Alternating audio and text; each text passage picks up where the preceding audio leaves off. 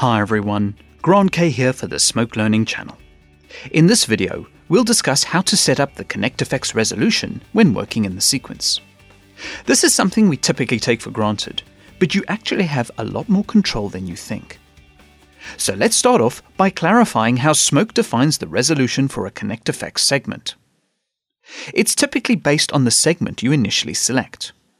For example, you have an HD sequence you select an HD segment and press Ctrl Tab for the effects ribbon.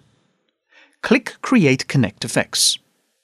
You get taken into the Connect Effects environment and you can do any composites you want.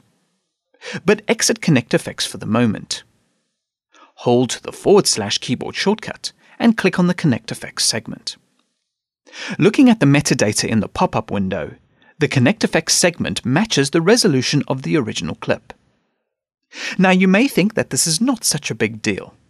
And you are correct if the resolution of the media you selected matches the sequence.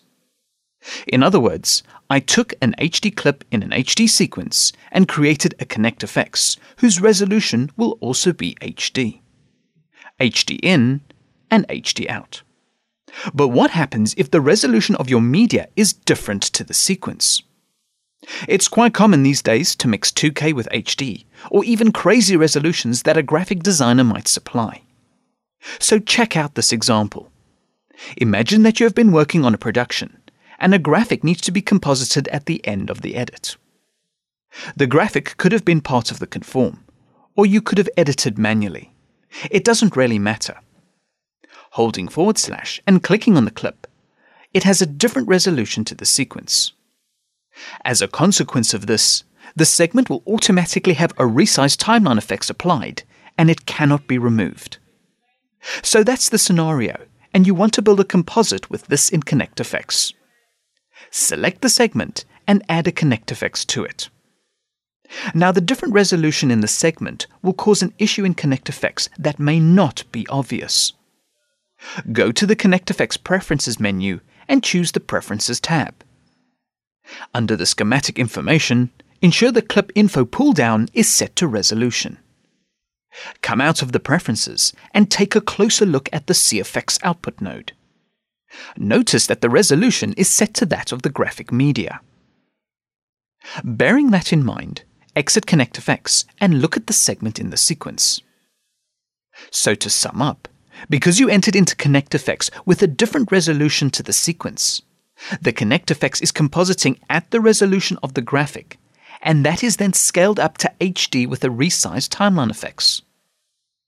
In this state, it is impossible to composite this correctly. The good news is that you have a few options when creating ConnectFX to resolve this quickly. Press Command Z to undo the ConnectFX creation. Select the segment in the sequence and press Ctrl Tab for the effects ribbon.